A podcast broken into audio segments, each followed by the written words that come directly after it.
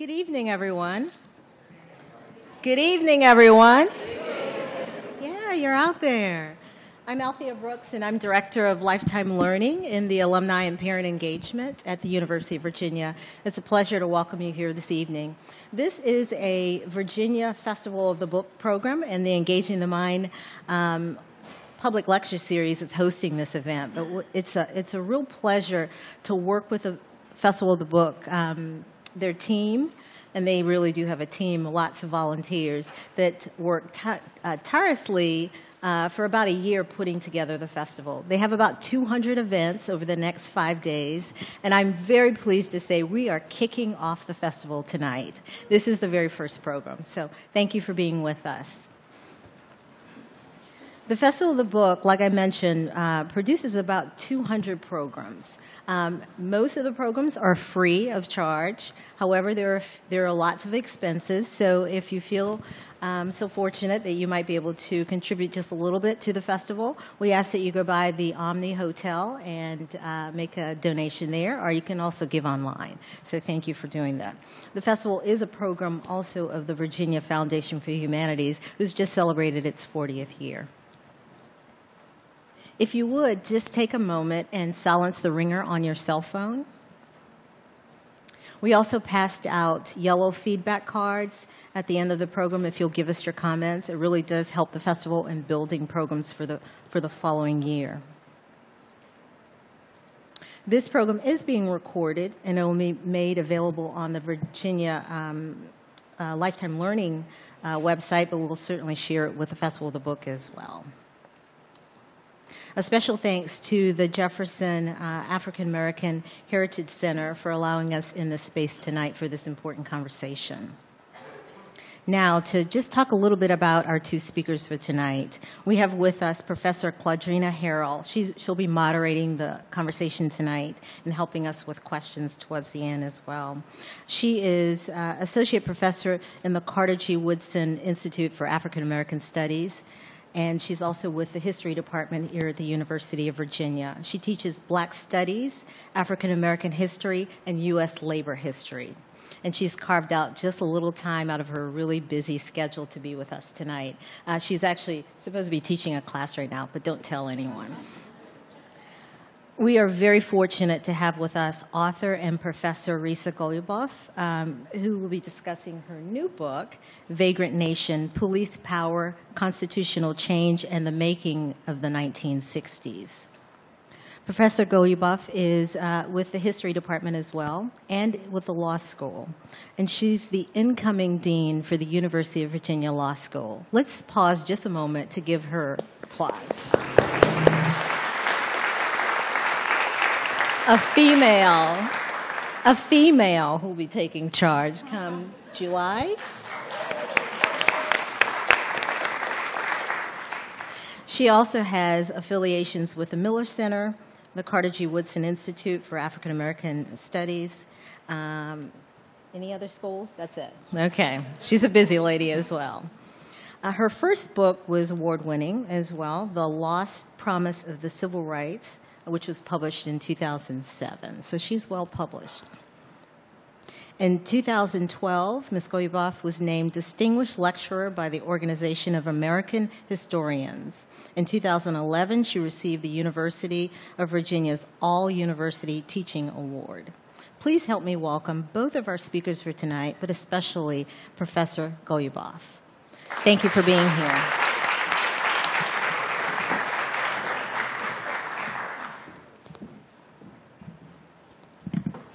Uh, thank you all for coming, and I want to thank uh, Jane Kulow and the Festival of the Book, and uh, Althea Brooks and the Engaging the Mind series, and the Jefferson School, and Claudrena.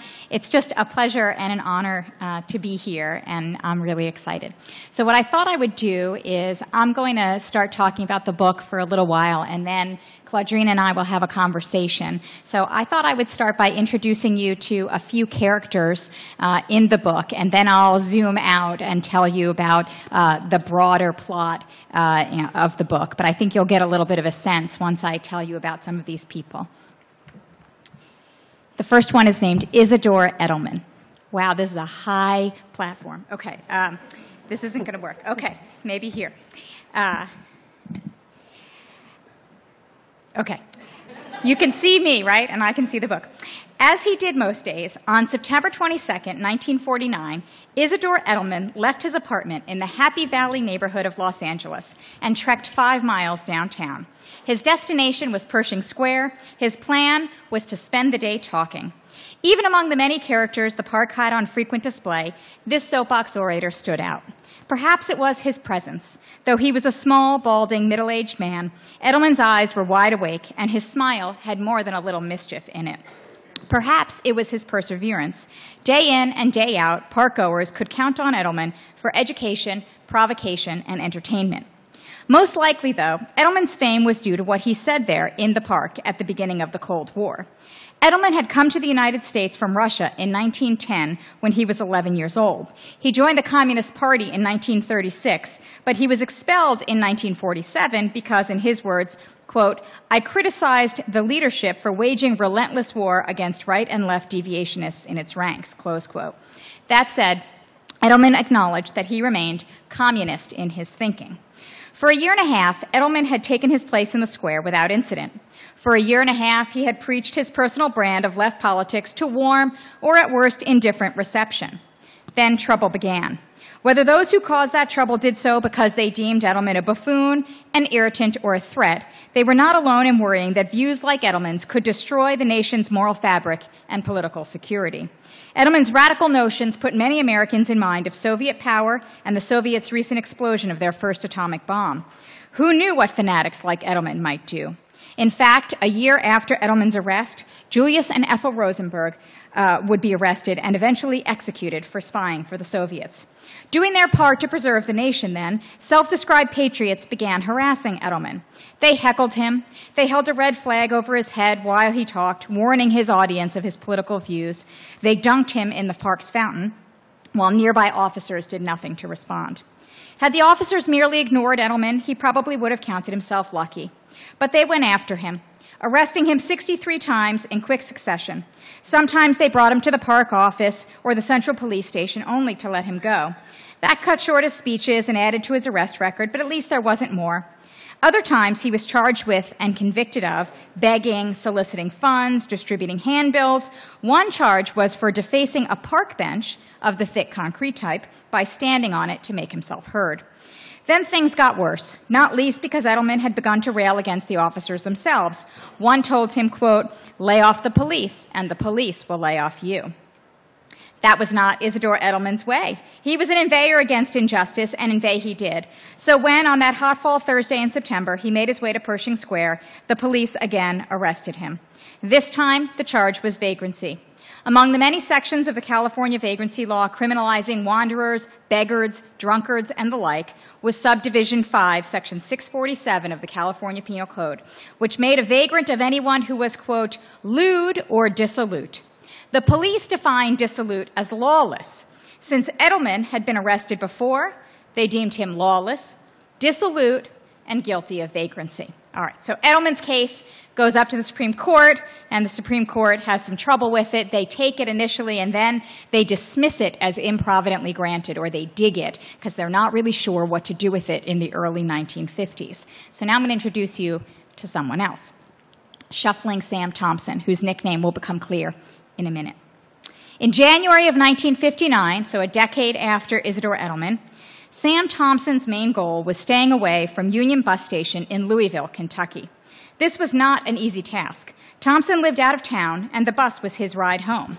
But it seemed that whenever Thompson went to the station, the Louisville police arrested him. So his lawyer, Louis Lusky, told him to stay away.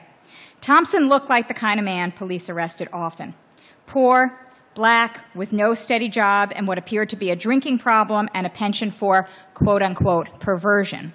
From Thompson's point of view, such attention was misplaced. Sure, he drank, sometimes in public, but he was no vagrant. He worked odd jobs as a man Friday. He had a place to live, and his modest income easily covered his modest lifestyle. Nonetheless, Thompson's interactions with the police in many ways epitomized the uses of vagrancy laws for their most essential and long standing function policing the visibly poor and unemployed. It was chilly the Saturday night in January 1959 that Thompson was arrested despite his avoidance of the bus station. In order to stay warm while he waited for his bus, Thompson went to a black bar at the corner of Liberty and West Streets. The Liberty End Cafe, I didn't make that up, okay. The Liberty End Cafe was a few blocks from Union Station, just past the heart of the black business district on, Wal- on Walnut Street. Thompson was familiar with the area. The youngest of Harry and Liza Thompson's five children, Sam had spent his whole life in Louisville. A reporter would later describe him as, quote, slim, dignified, with direct eyes. Perhaps that dignity was the origin of his original nickname of preacher. Though Thompson was only 47, years old when his case went to the Supreme Court, observers referred to him as an old man and an elderly Negro. Lusky, Thompson's lawyer, was only a year or so younger, but no one described him as old. Perhaps people portrayed Thompson as old because it made him seem less threatening than a young African American man, the kind increasingly presumed to be a dangerous criminal. Or perhaps years of hard living had made Thompson old beyond his years. The life expectancy for alcoholics was dramatically lower than for the population at large. In any event, the name of the Liberty End Cafe would turn out to be prophetic for Thompson. He arrived there around 7 p.m., and it was already crowded.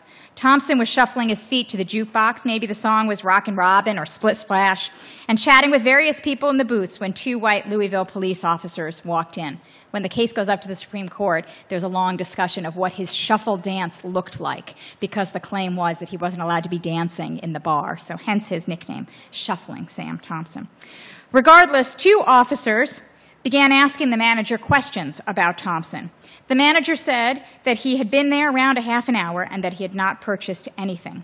The officers then approached Thompson and asked what he was doing there. They were skeptical when he told them that he was waiting for the bus to Buechel, the Louisville suburb where he lived. After all, there was no bus stop out front, and Thompson did not have a bus ticket on him. The officers took Thompson outside and told him he was under arrest. Thompson asked why, and according to one of the officers, he became, quote, very argumentative, unquote. So the police added a disorderly conduct charge to the original loitering charge. Thompson's case also went up to the Supreme Court, and though they answered the question in that case and they reversed his convictions for loitering and disorderly conduct, they didn't get to the heart of the question of whether the police could arrest someone simply for being who they were or for being in a place where they didn't seem like they belonged. All right, the last people I want to introduce you to I call the pie baking hippies and their hippie lawyer, Robert Bruce Miller. The pies were the last straw for Robert Bruce Miller. His latest vagrancy clients had been baking pies at 3:30 in the afternoon on an unseasonably hot June day in Boulder, Colorado. That is not what the police expected to find when they knocked on the door of a basement apartment after a tip about illegal activity from a neighbor.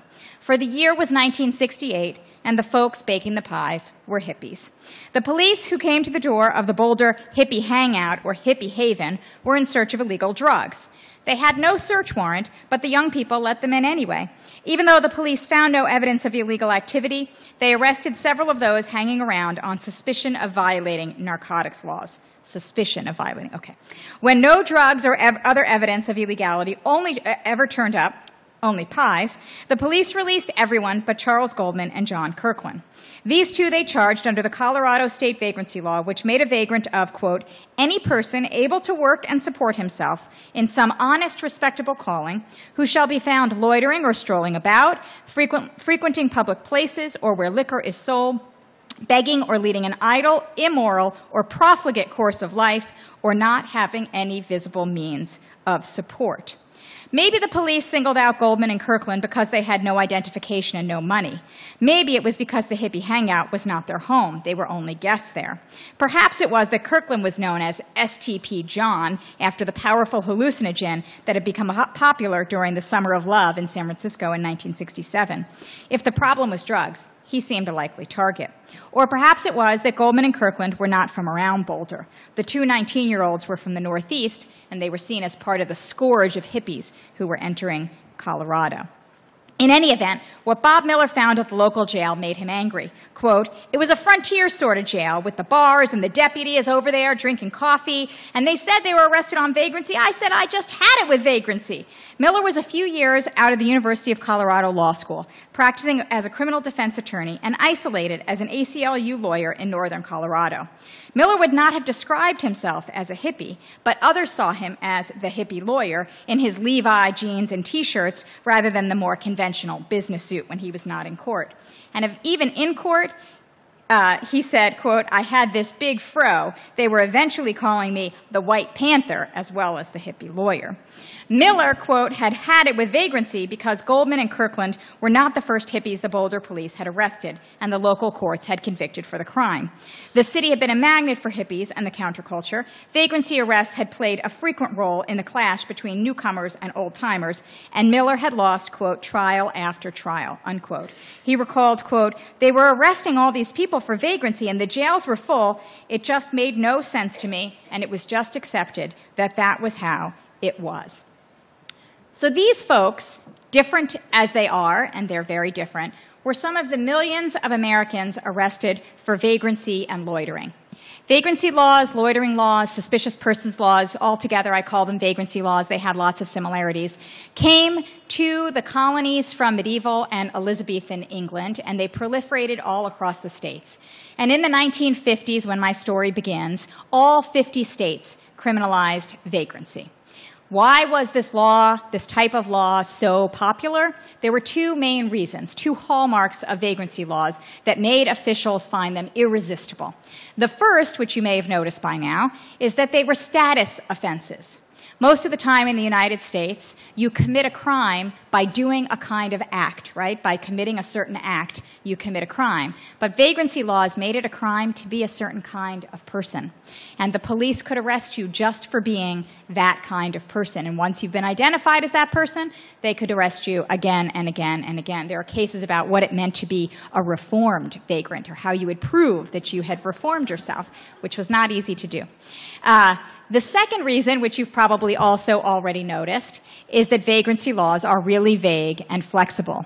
What does it mean to be immoral? What does it mean to be idle? What does it mean to be dissolute or to lack visible means of support? And so for centuries, local officials used these laws to arrest all kinds of people who were out of place, and not just what we would today think of as vagrants, as poor people without homes. They did use vagrancy laws to control the poor and to keep out strangers. They also used them to hold and investigate criminal suspects, to suppress unconventional sexuality, hence Thompson's perversion to enforce racial segregation and subordination, and to discipline minorities, dissidents, and nonconformists of all stripes. These laws were a fact of the legal landscape. When cases came up, when treatises were written, they were seen as different from most laws for the obvious reasons, but totally legitimate, totally constitutional, and totally necessary. They were also a fact of life for countless Americans. So I'm going to quote just a little bit more. Working class immigrant families warn their maturing children not to leave home without money that could inoculate them against vagrancy arrests. Early homophile organizations educated their gay and lesbian members about, quote, lewd vagrancy arrests and how to avoid them. Quote, wear at least three items of clothing of your own sex was a common refrain. Black newspapers warned their readers that vagrancy arrests were a likely consequence of any racially presumptuous behavior. Civil rights organizations tried to head off seemingly inevitable vagrancy arrests of their workers heading south by providing vagrancy forms that attested to the workers' standing as, quote, reputable members of the community, close quote. The vagrancy law regime then regulated so much more than what is generally considered vagrancy. Vagrancy laws were as versatile as they were common and legally valid. They represented an approach to policing, a vision of society, and for many, an inescapable vulnerability. But then all that changed. Within 20 years of Isidore Edelman's case, what was once legitimate and clearly constitutional becomes illegitimate and clearly unconstitutional. And so the question of my book is what happened? How did this happen? And a big part of the answer to that question is people like Isidore Edelman, Sam Thompson, and the high pie baking hippies. They begin to fight their consciousness gets raised, they join organizations, they have social movements, they find lawyers. The ACLU is growing at this time. The NAACP and the Legal Defense Fund of the NAACP are growing at this time. Uh, the War on Poverty in 1965 creates legal services corporations that provide legal services to the poor in large numbers for the first time. Public defender services are proliferating throughout the United States.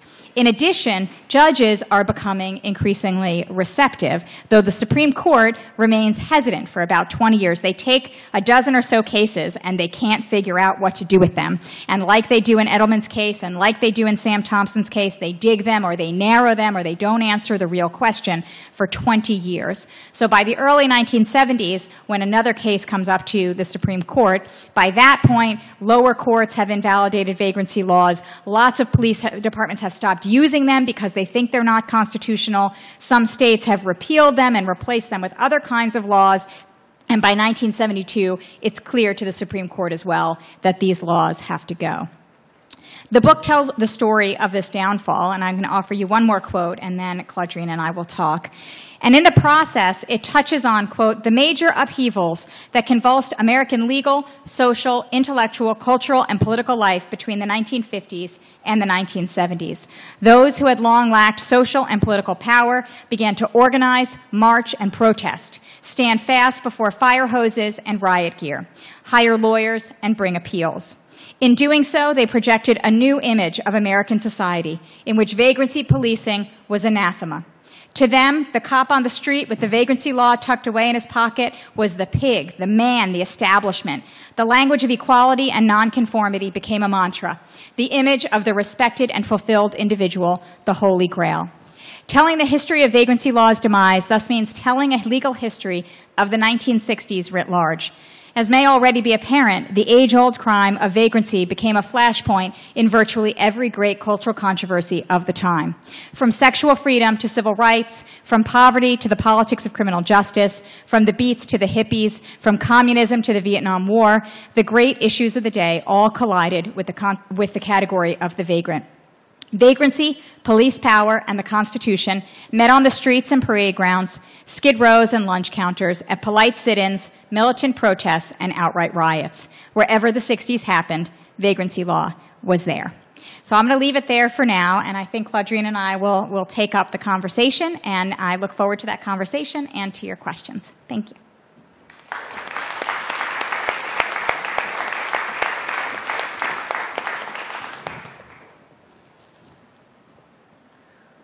Well, let me start by saying that it is an honor and a privilege to be a part of this uh, conversation about Vagrant Nation. Uh, I think it's an immense contribution to the fields of legal history, uh, African American studies, as well as carceral studies.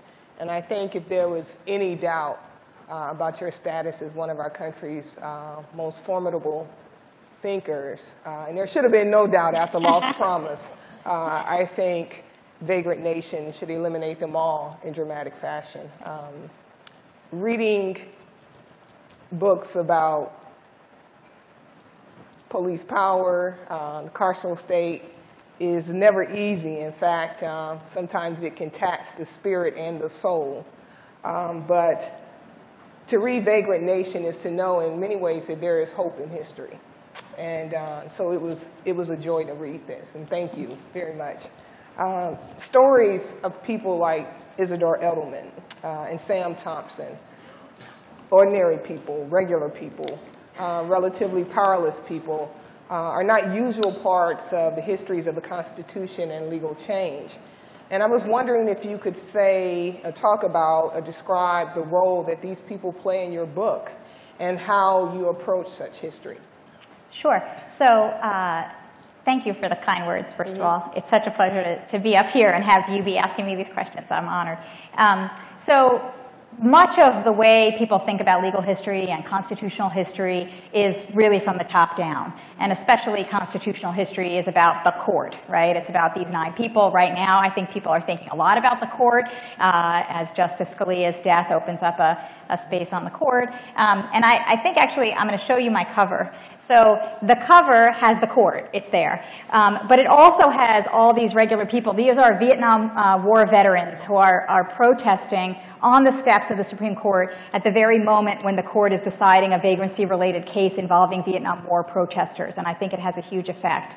Uh, and one of the things, and you can see the police are there too, uh, one of the things that um, has always been important to me in my constitutional history and my legal history is the idea that law doesn't start at the court. Law starts with regular, everyday people, and, and that means you, uh, right? That means something happens to you in your life, and you think it's a problem, and an injury and an injustice, and you think it's the kind of thing that law can do something about, uh, and, and you go to a lawyer, or you talk to a, a quasi-lawyer, or, or someone who knows something about the law, and you, uh, and you say, I think I have a right here. I think there's, there's something wrong. And then the lawyers act as kind of intermediaries, gatekeepers also, right? The lawyers don't take every case, and so they can, they can serve as, as barriers to, uh, to people's de uh, desires in the law, but they often act as, as intermediaries. And then they shape cases. The, the regular people and the lawyers and the scholars and the legislators and the police officers and in terms of what kinds of arguments they make in response. And, uh, and once the Supreme Court gets a case, so much has happened and, and so much has been shaped, and it's not that they don't have power, they have a lot of power, uh, but they don't have all the power. Uh, and I, I actually think it's really important to start with the regular, everyday people. And I also think, I mean, that's what the law is about, right? And, and so how can, how can you tell that story without talking about people? So I'll make a confession. Um, I read this book while I was watching a presidential debate. Uh, and I shouldn't have done that. Uh, and it was uh, Clinton and Sanders. And the issue of uh, African Americans came up. And immediately, both Sanders and Hillary Clinton went to the problem of mass incarceration. Mm. And I was already annoyed. Um, and it was interesting to me that the issue of mass incarceration would be the first thing that mm -hmm. came mm-hmm. up and the only thing that came up in a conversation about African Americans. And so I turned the TV off and I went back to reading. and um, one of the things that I really appreciate about this book is the ways in which you demonstrate how the vagrancy regime cast its net and included all kinds of people. Mm -hmm. Uh, and so could you talk a little bit about um, how these vagrancy laws have been used in the past and the, the different kinds of people across race, across class, when you think about immigrants mm -hmm. uh, who've been caught up in this vagrancy regime? Yeah, so I started actually with race. So mm -hmm. in, in Lost Promise, in my first book, one of the things that I uh, talk about a lot is involuntary servitude of African Americans in the 1940s South, right? People virtually being enslaved. Mm -hmm. And vagrancy laws were used to arrest African Americans who were no longer working on plantations, who had more economic security than that. Uh, and and they, they were told, no, you have to work. At the at pain of punishment, penalty of law, you have to work on a plantation. And I had in the back of my head, as I learned about that use of vagrancy laws, the case in 1972 when the court finally strikes down these laws. In that case, there are eight defendants in that case, but four of them are two tall, blonde, white women and two large, tall African American men. And I know this because I have the arrest records, so I have their height and their weight uh, and, and what they look like. And uh, they are out of the town, the four of them, in 1969 Jacksonville, Florida. And they get arrested for vagrancy, and the, the arrest notation says by prowling by auto, which is not one of the categories of being a vagrant. Uh, but no one cares. That's, that's how vagrancy laws work. No one cares that they didn't actually fit the category. They get arrested, they get convicted, they go all the way up through the Florida state courts, and they get affirmed. The, the convictions get affirmed.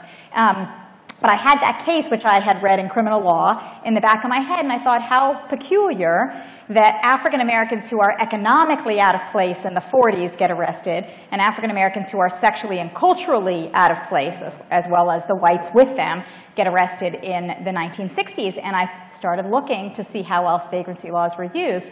And this book took me quite a while to write, longer than I anticipated, and part of it was because of the sheer variety of kinds of people who were arrested. So um, obviously vagrants are arrested, but who would have thought free speakers would have been arrested? So in the 1930s, these laws are used against labor union organizers, and in the 19th century against labor union organizers as well as communists, uh, like Edelman in the 1950s. They're used against Vietnam protesters, Vietnam War protesters in the 60s. They're used against women who are uh, out and about uh, in places where they shouldn't be on their own and seen as sexually promiscuous. Uh, particularly prostitutes are uh, targeted as women.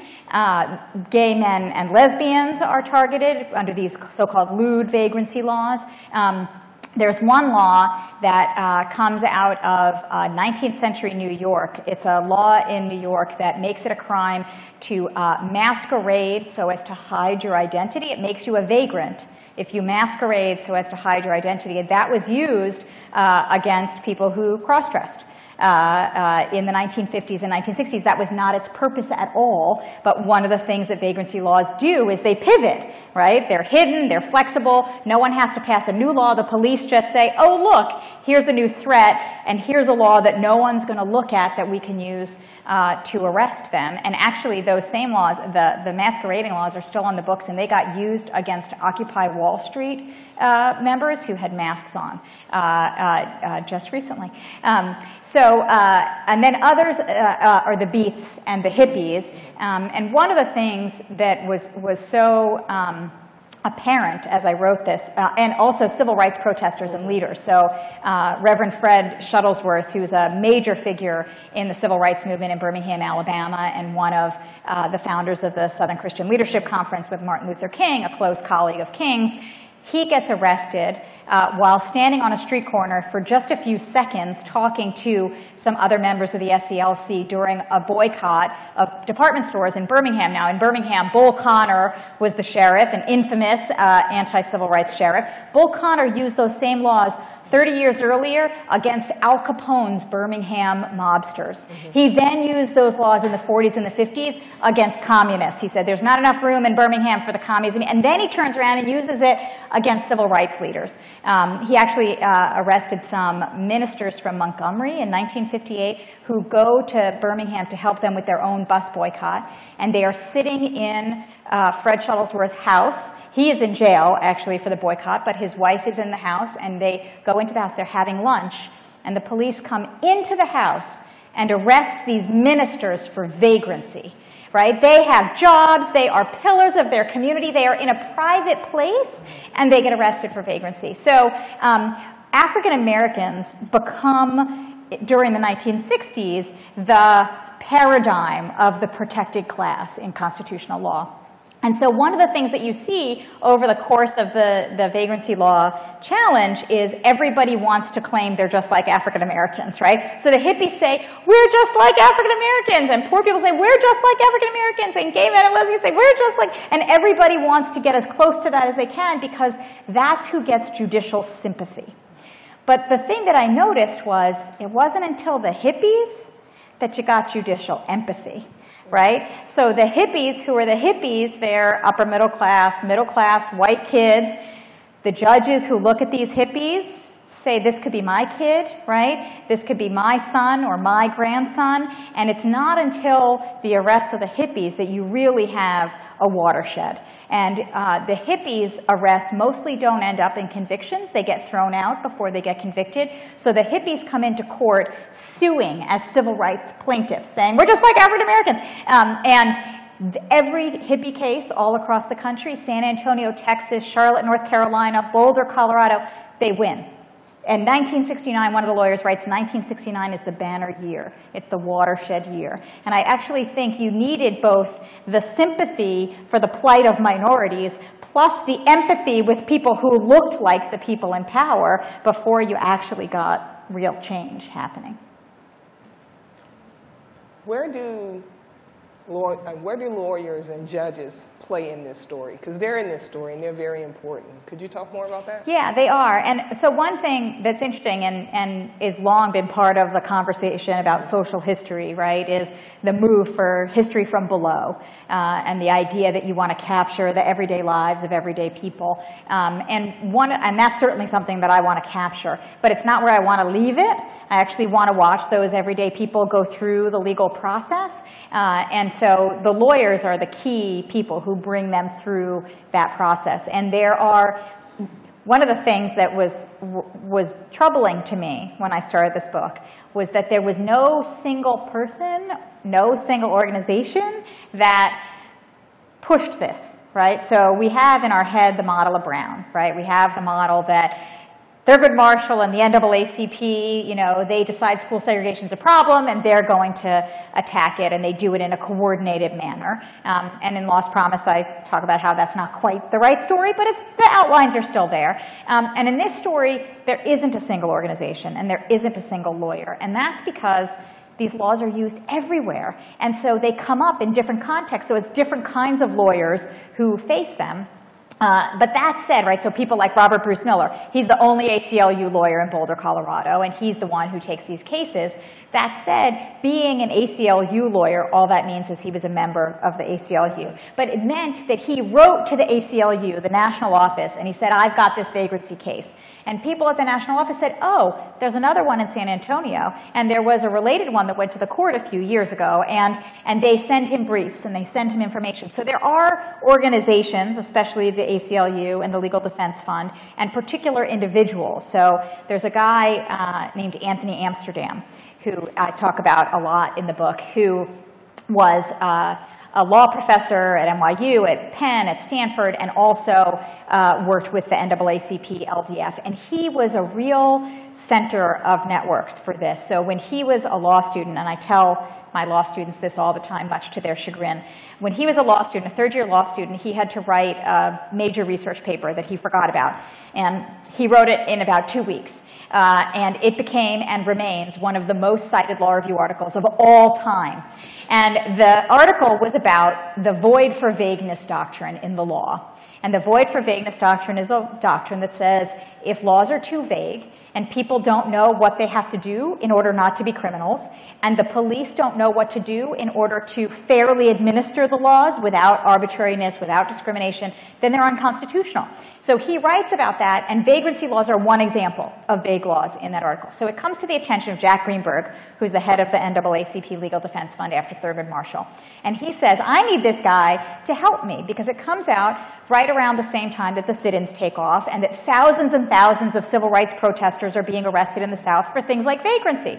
So Amsterdam goes to work for Jack Greenberg in the LDF. He writes more articles, and he's involved in all these civil rights cases. He's training lawyers, and he's flying all around uh, the country. So there are a bunch of people like Amsterdam, who are kind of at the center of networks and are the sinews. But it really is the case that uh, regular lawyers, and I like to tell this to my law students too, right? It's not just regular people who make the law happen, but you don't have to be Thurgood Marshall, right? You can be Robert Bruce Miller, who's no slouch, um, but you don't have to be the single guy. You can be the single girl, woman, uh, but, but also you can be one of many who are incrementally building on the work of lots of other lawyers. Um, and, and it's definitely the case that I think judges are less important than most people do. So the judges are important, uh, but I really think so much is created for them in how cases arrive uh, uh, in their courtrooms uh, before they decide them that they're relatively constrained in how they're going to think about an issue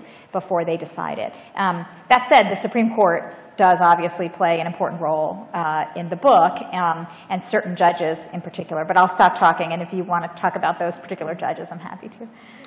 What were the major obstacles to the success? Or why didn't this happen sooner? Uh, yeah, so it's funny. I, I have mixed feelings about this 20 years, right? Okay. So on the one hand, you think, it took 20 years, that's too long. And on the other hand, you think, this legal regime has been in place for 400 years, right? So 20 years, that's the blink of an eye in historical time, and it's actually really fast. Um, but there were some formidable obstacles. So I would say they, they come in two main flavors. Uh, the first one is that lots of people think that it is the role of the police to maintain social control, right? That there is a place for everyone in the 1950s, that if you're a minority, you belong in a certain place, and, uh, and you shouldn't grow a beard because that's subversive, and, uh, and you should dress like a lady, and you should dress like a man, and so I think there was a real sense that the world is kind of starting to fall apart and norms are starting to decay, and you really need the police to shore those up in a big way. But I would say by the late 60s, that argument starts to fall away. And the bigger argument is that the police really need power.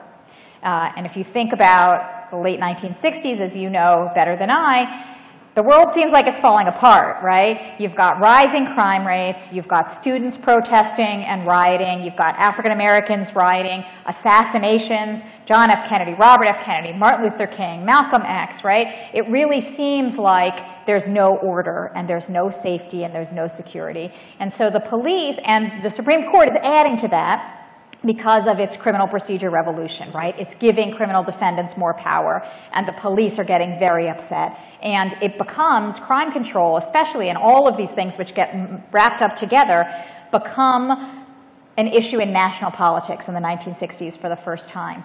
And the Supreme Court starts to get a lot of heat for its coddling of criminals and its coddling of uh, minorities and students and all these people who think they're entitled to someone, something and, and shouldn't be. And, um, and so the police say, you can't take vagrancy laws away from us because we need to be able to have discretion. And the vagrancy laws give us discretion. And they continue to say that all the way through. And the court, and the courts generally, but especially the Supreme Court, is really worried that uh, if they take away vagrancy laws, they're going to be tying the hands of the police even more. And in the 1968, in the 1967 term, in the spring of 1968, the court hears the case of Terry v. Ohio, which is the origin of uh, contemporary Terry stops, so stop and frisks that we all know about today, start with this case, Terry v. Ohio. And they hear that case and two vagrancy cases where people who look like they're real criminals get arrested for vagrancy. So one guy He's a law student at mm-hmm. Tulane. He goes out for a bite to eat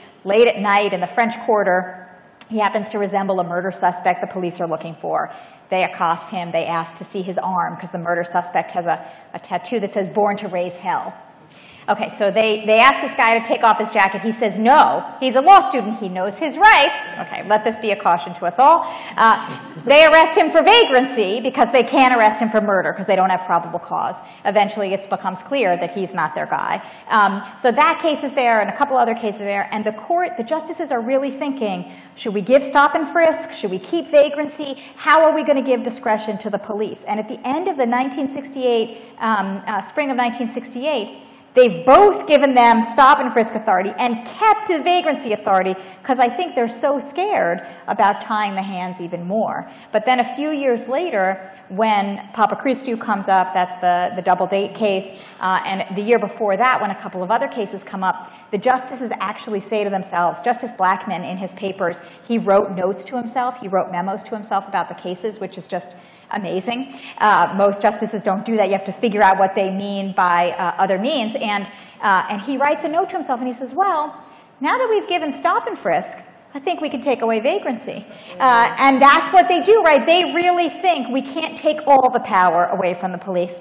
And the real problem is, how do you give the police discretion to stop real crime and real criminals while taking away the discretion for the police to stop people they don't like or people who are minorities or nonconformists or dissidents. And it's not that easy to figure out how to give the right kind of discretion at the right moment. How did you approach that as a writer? Um, quite frankly, sometimes it's hard to write about the police. Um, and it's hard to write about the police state. Uh, and how do you do that? I mean, how do you how do you strike that balance when you take away the vagrancy law? Um, but this issue of police power is real. Mm-hmm. You know. Yeah. So I'll answer that question two ways, right? So the first way is. Um, when I started this project, mm-hmm. I really thought about it as a project about the people policed by vagrancy laws, and in a lot, in a lot of ways, it's remained that project. Mm-hmm. But uh, my colleagues impressed upon me very early on that the book wasn't going to work and that it wouldn't be true to the world if I didn't try to understand why the police did what they did, right? And why they acted the way they acted. And so I read police manuals, and, and one of the things you see in these police manuals is they say um, anything different or unusual is suspicious. Anyone who looks like they don't belong is suspicious. And you know what? A lot of the time that's probably right, right? But it also means you arrest the black man in the white neighborhood. It also means you arrest the white man in the black neighborhood. It also means you arrest the guy who's not dressed the right way, right? So, um, so I understood a lot better once I started thinking about the police perspective what they saw as threats and why they saw these various people as threats. And it's not that I necessarily agree with those mm-hmm. thoughts, but I think it was really important for me to understand what they felt they were losing by losing vagrancy laws and what they felt vagrancy laws enabled them to do from their professional perspective. But I also think the cultural logics that inform that, the cultural logics that say, if you look like this, you don't belong here. Yes? They begin to have a life of their own even after the end of that particular law. Yes. You know, and that's that's the scary part. Yes, I think that's right. I think that's right. I think, uh, I mean, those cultural logics still exist today, right? Uh, and so the second part, the second part of my answer goes goes right to that, which is I really struggled as I wrote the book. I think the vagrancy law regime was incredibly pervasive and powerful, and I think that its downfall was a good thing for our society. Um, but I really struggled because it's not everything. it's not the end of the story. And you look around today and you see all kinds of police power and police discretion and police abuse that continues, right? So I kept asking the question, well, what changed exactly and what didn't change? And how important is it to get rid of one particular law? And in fact, the, the legal actors that I was writing about, the lawyers and the ACLU folks, there's this guy, Ernest Besig, in the 1950s, who's the head of the ACLU in San Francisco. And he watches as the police arrest the beats and gay men and lesbians and African Americans and potential criminals all under the same vagrancy law. And he's the one who starts to conceptualize what the problem is. But he doesn't think the law is the only problem. He says there are two problems. There's this law and there's the police. And, uh, and, and in his view, police who are opportunistically looking for laws to use find a law eminently usable, right? This is a roving license to arrest. And, uh, and so in his view, it's a dual problem. And all through the book, I show how that dual problem persists, and yet the nature of litigation, and this goes to gatekeepers as well as facilitators, right? The nature of litigation is to distill a question. And so over time, and especially after Terry v. Ohio, the idea that you're going to get anywhere with the police kind of falls away. And the focus becomes these laws. And everyone thinks, you got to get rid of the laws. And I think you do, but it's not a silver bullet, right? There's no single way to handle this problem. Uh, and I think it's an, an endemic problem. And, and eventually what I, what I, where I come out is the idea that the end of the vagrancy laws in the, in the way that it happens is important because it shows that this is a constitutional issue, right? If you had said to some, someone 30 years earlier, vagrants have constitutional rights, they would have laughed at you, right? And so you've said, this is constitutional. And, and that means anything can be constitutional, right? That's really empowering. And then second, it takes away this resource, not every resource, right? But this resource from the police and gives a new resource to the people who are powerless. Um, and then third, I think it sets new boundaries, right? There are always going to be debates and conflicts between how police power gets used and against whom, but it, it creates a new conversation and sets a new set of boundaries that then right? Just as I think the court isn't the first place, is not the last place, right? So then everybody goes forward and tries to figure out, well, the police say, so what can we do now? And what are the new boundaries? And then people who are subject to the new technologies that they use say, what new rights can we articulate and how can we protect ourselves? And I actually think that's exactly what you see, right? It's not fast. Um, but Terry v. Ohio says you get the stop and frisk, and what do we have today? We have all this litigation. New York City's not using the stop and frisk anymore because it became apparent that it was being used in really discriminatory ways. So I, I don't think there's an end to the story and then everything's great, um, but I do think there are iterations of the story and things do change. what can we learn from the end of these laws? Um, you know, Vincent Harding has this question, is there hope in history? Uh, and and I, I, have that question for you. Is there hope in history? Is there something that we can learn? Um, and I know no one wants their book to be used as a blueprint. Um, can I find an answer here? No. Um, I think so, though. But yeah, is there hope in history, and what can we learn from this? I think there is hope in history, uh, and and it's funny because as I wrote, people kept saying to me, "You're so optimistic," and Right. and I and you know, and I don't think of myself as a Pollyanna, you know, and I, I look around the world and I think there are real problems in the world, um, but but I also I also feel optimism, uh, and I You do. What? I know that you do. I do. I know. You, I you do. really do. you think I'm a Pollyanna? No, not Okay. at all. But I mean, we've had conversations about the issue of mass incarceration, Yeah. and I know there's certain you, you do feel a certain level of optimism. I do. and, and that's a good thing. I, you know, I, I feel some despair too. Uh, and there were moments in writing this when I really felt despair, and there are moments when I look around the world today and I feel despair. But I also think, first of all, that empowering people is really important.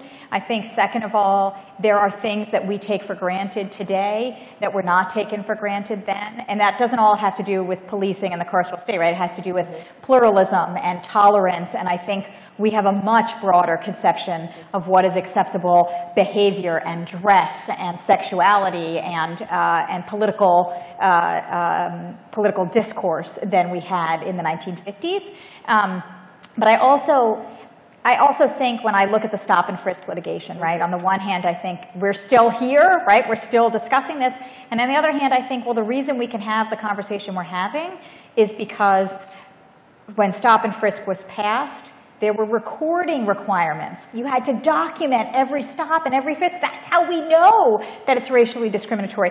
There were no recording requirements for vagrancy, right? It was totally hidden. It was totally ubiquitous. Um, and I think, well, when I, one, one of the other areas that I think about that sometimes I have despair about, right, is homeless policy. So people are still being arrested for panhandling. They're still being arrested for sleeping in cars or sleeping on park benches. There's a new challenge right now uh, to Virginia's habitual drunkard law, uh, which, which criminalizes being a habitual drunkard in a similar way to the vagrancy laws. And, um, and I think, how can we still be penalizing poverty, right? How can we still be penalizing homelessness? But then I think, well, look at this new lawsuit, and they're building on the cases of the vagrancy law challenge. And there's a vocabulary to use. Uh, and when a panhandling law gets passed, there are advocates for the homeless who get to say, narrow it or don't pass it or get to advocate. And in the vagrancy law regime, there was no advocacy because there was no transparency, right? So now you have to target particular activities and particular places. And in doing so, city councils and state legislatures have to be more transparent. So I see change. It's not all change. Um, but it does, it does make me hopeful. And I, I do see places where uh, both the police are more aware of their limitations and regular everyday people are more aware of their rights. You know, and, and the Warren Court, it's often called the rights revolution. And I think that's true. I think that's meaningful. I don't think everybody feels that way, and I, I don't know how far it gets you all the time, uh, but I think, it's, I think it's a pretty big deal. I think, and I'm going to open it up, Yep. but I think one big issue or one big difference when I was reading this was the extent to which people saw the problem of these vagrancy laws as across race and across mm-hmm. class. And I'm not so sure in our current conversations about certain issues we think about that, even though they are. Mm-hmm. Even though if, you know, if every African American was released from prison right now, we still lead the world in the prison population. You know, it's, we, we still would. And so sometimes I'll have a student who will come to me and talk to me, and, you know, a white student and say, you know, I, you know, you know, I'm white, Professor Harold, and I never thought about this. And it's like, really? You know, but this, this notion that it is a problem that's mm-hmm. exclusive to African Americans.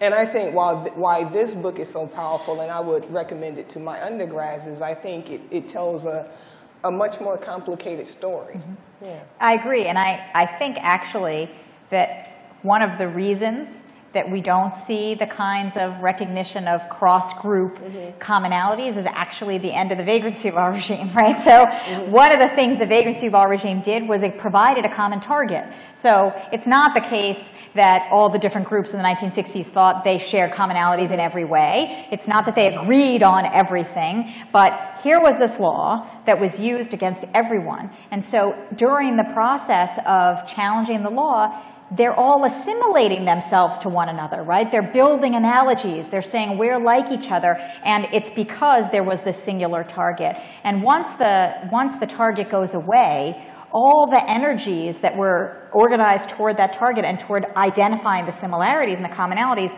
disperse, right? So now, when you have homeless advocates, that's it. Those are the people who are defending the homeless, right? And when you talk about race and criminal justice, you're talking about the race and criminal justice people. And when you talk about gay rights, you're talking about the gay rights people. And so everything splinters. And it's not only the vagrancy laws, right? Because the early 70s is the moment, you know, when lots of things splinter, right. when liberalism starts right. to splinter and push in different directions and lose its center. Uh, and so I think it's partly a response to that, and it's part of why I'm glad to hear you say that's part of what you love about the book, because it's part of what drew me to the book, mm-hmm. was the ability, when we talk about the 60s, you say the 60s, some people have an image in their head, mm-hmm. civil rights movement.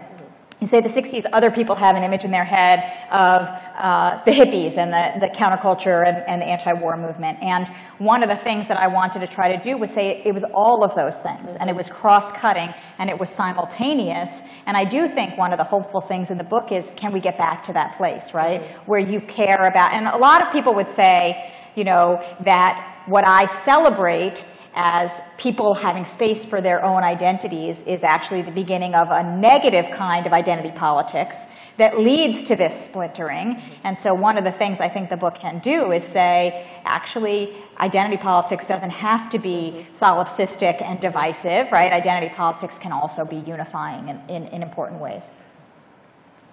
Thank you. Well, I guess we can open it up now. Great.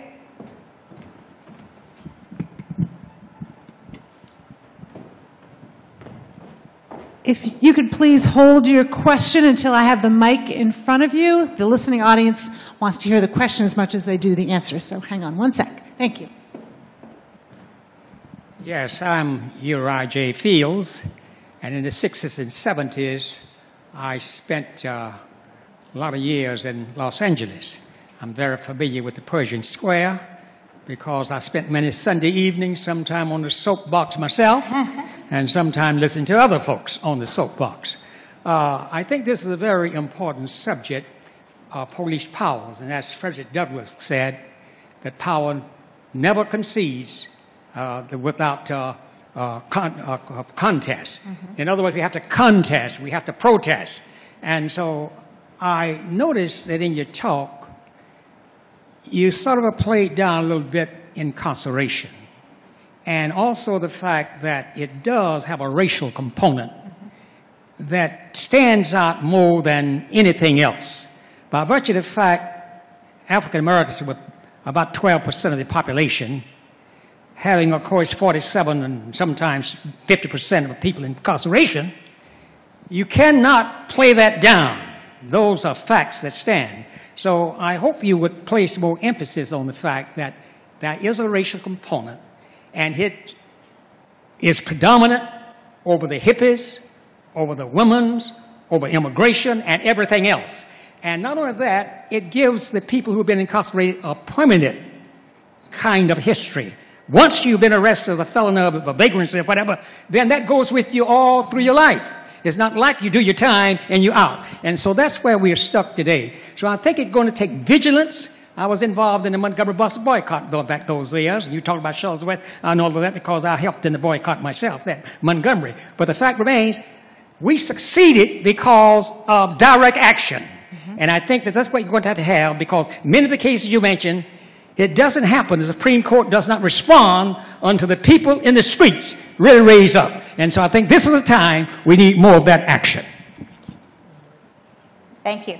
Uh, I agree. I, I, I, didn't mean to downplay race. I mean, as Claudrena points out, it cuts across race, but race is incredibly significant to the story. Uh, and throughout the book, I talk about uh, the use of uh, vagrancy laws, both in the South as an adjunct to Jim Crow uh, and as a really powerful tool during Jim Crow and during uh, the civil rights protests of the 60s. And I also talk about it in crime control in the North and the racialized policing uh, of, of African Americans in the North. And, and, and I think one of the things that Claudrena and I are, are talking about is um, that even as there's a racialized component, it, it, it's not all race, right? And that there are ways in which extending beyond race gives more power uh, to the protest, right? And, and then enables the protest uh, to reach a wider audience, to, to, to, gain more adherents. But I don't mean to downplay it at all. Lots of the book mm-hmm. is about race, and lots of the book is about uh, racialized policing and, uh, and the use of vagrancy laws against racial minorities. Do you want to add anything? I mean, she, she has a section that talks about vagrancy laws, how they were used against labor activists. And um, I think, you know, that is also a part of our history that we can never forget, you know. Um, and it's extremely, extremely important. Yeah.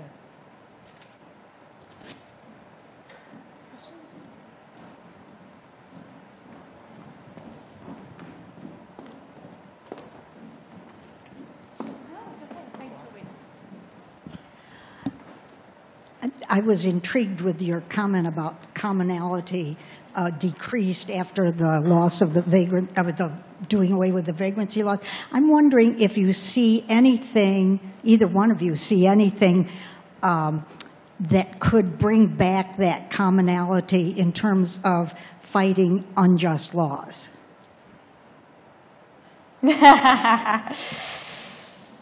Uh, I mean, I do, I do think, right, when you, when, I think mass incarceration, the point that it doesn't only affect uh, African Americans, I think educating people about the fact that uh, these, these, are cross-racial problems, I think uh, you know, after Ferguson, there's been a lot more attention on the use of outstanding arrest warrants, not only against minority communities, even though Ferguson was clearly about a minority community, and I think more people are now becoming aware of that. Um, I actually think this is the optimist in me, right? I think we have a lot of commonalities, uh, and I and I and I think that uh, that becoming aware of them, and, and this goes to Claudrena's early comment about, you know, why is it that during the Democratic debate, when uh, when they talk about race, they talk about criminal justice, when we talk about criminal justice, they talk about race. I think the equation of those two things is a real pity.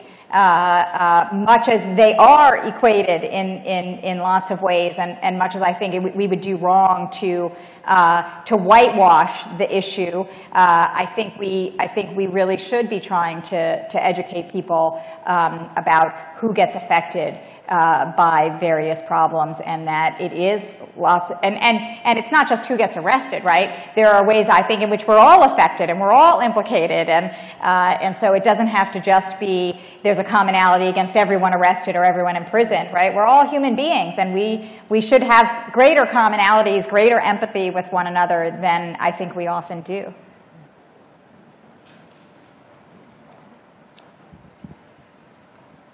I wonder if you comment, if you went back to the 19th century, a lot of your examples from the 20th, did you see these laws applied with the same indiscriminate uh, ubiquity at that point, or was it more of a surge that happened in the 20th century as perhaps also sentiments of constitutionality maybe became more prevalent in society? So they're used all the way through American history. You see them in the colonies. They're used uh, uh, uh, in the colonies against the poor. They're used against the Puritans. I mean, there are religious uh, minorities who are discriminated, uh, uh, racial minorities discriminated against from the beginning with vagrancy laws. Um, I would say, though, that in the, in the 19th century, they are more often than in the 20th century used against either people who are poor and unemployed or against labor activists uh, and, and union organizers. Um, so uh, it, it, well, I say that, but I take that back. Uh, in the South, they are used uh, incredibly uh, uh, selectively against free blacks in the antebellum era, and then they're used. Most American historians who've heard of vagrancy laws have heard of them because after the Civil War, they're used very aggressively against freed African Americans in the South. So, um, so I, I, do think it, there are beats in the 19th century uh, or hippies, and, but, uh, but they are used incredibly widely in large numbers, um, if for a slightly, maybe a slightly narrower band of, uh, of social control issues. But they're used against immigrant groups. They're used um, when strangers come to town. They're, you know, they're, they're, they're still used for both social control and crime control purposes in the 19th century. We have time for one more question. Here you go. What was the discrepancy in the length of time the various groups that were arrested you were talking about that had to then spend time incarcerated? Was was there a huge difference in the variation between the groups? So, so some of the discrepancy was not uh, among the groups, but among the laws in different places, right? So in some places you're talking 30 days in the workhouse or the local jail. In some places you're talking 180 days in the state prison. Uh, so, um, you know, Isidore Edelman has a nine-day trial on his vagrancy law charge. I mean, people get up who had been in Pershing Square who say, I heard Isidore Edelman talk for 800 hours, uh, and they testify about uh, Isidore Edelman. And, and so that's a serious trial, and it's got serious incarcerating uh, consequences. In many places, vagrancy laws, uh, th- there are uh, studies from the 1950s Philadelphia where they show that uh, you're in a police court with a judge who may or may not be legally trained, and they have 60 people file into the courtroom all at once, and the judge says, stand up, and he looks around and he says, you know, you look like you might have a job. Do you have a job? And the person says yes, and he lets him go, and he says to the rest, 30 days in the, in the workhouse. That's it. In less than a minute, 60 people are convicted and sentenced uh, for vagrancy. At one point in the Philadelphia workhouse, there are more people, there are more vagrants than people who they have records have been convicted of vagrancy, right? They're not even concerned about the charge. They're not concerned about the proof, and the, the, the sentences are quite short. Um, so that varies ac- across place. That said, it was definitely much more common for whites and middle class people uh, to have their charges dropped. Uh, before trial and not to serve any time at all or to serve some time but then uh, uh get out before having uh, served a complete sentence.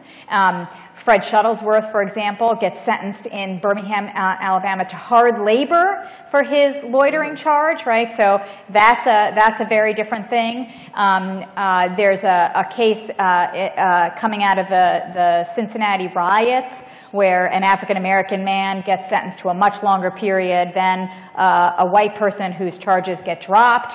Um, so there's definitely discrepancies based on uh, who people are, but they're less in just the length of sentence than in the conviction rates themselves. Well, thanks, everyone. Um, I want to give a good round of applause to our speakers. And we've got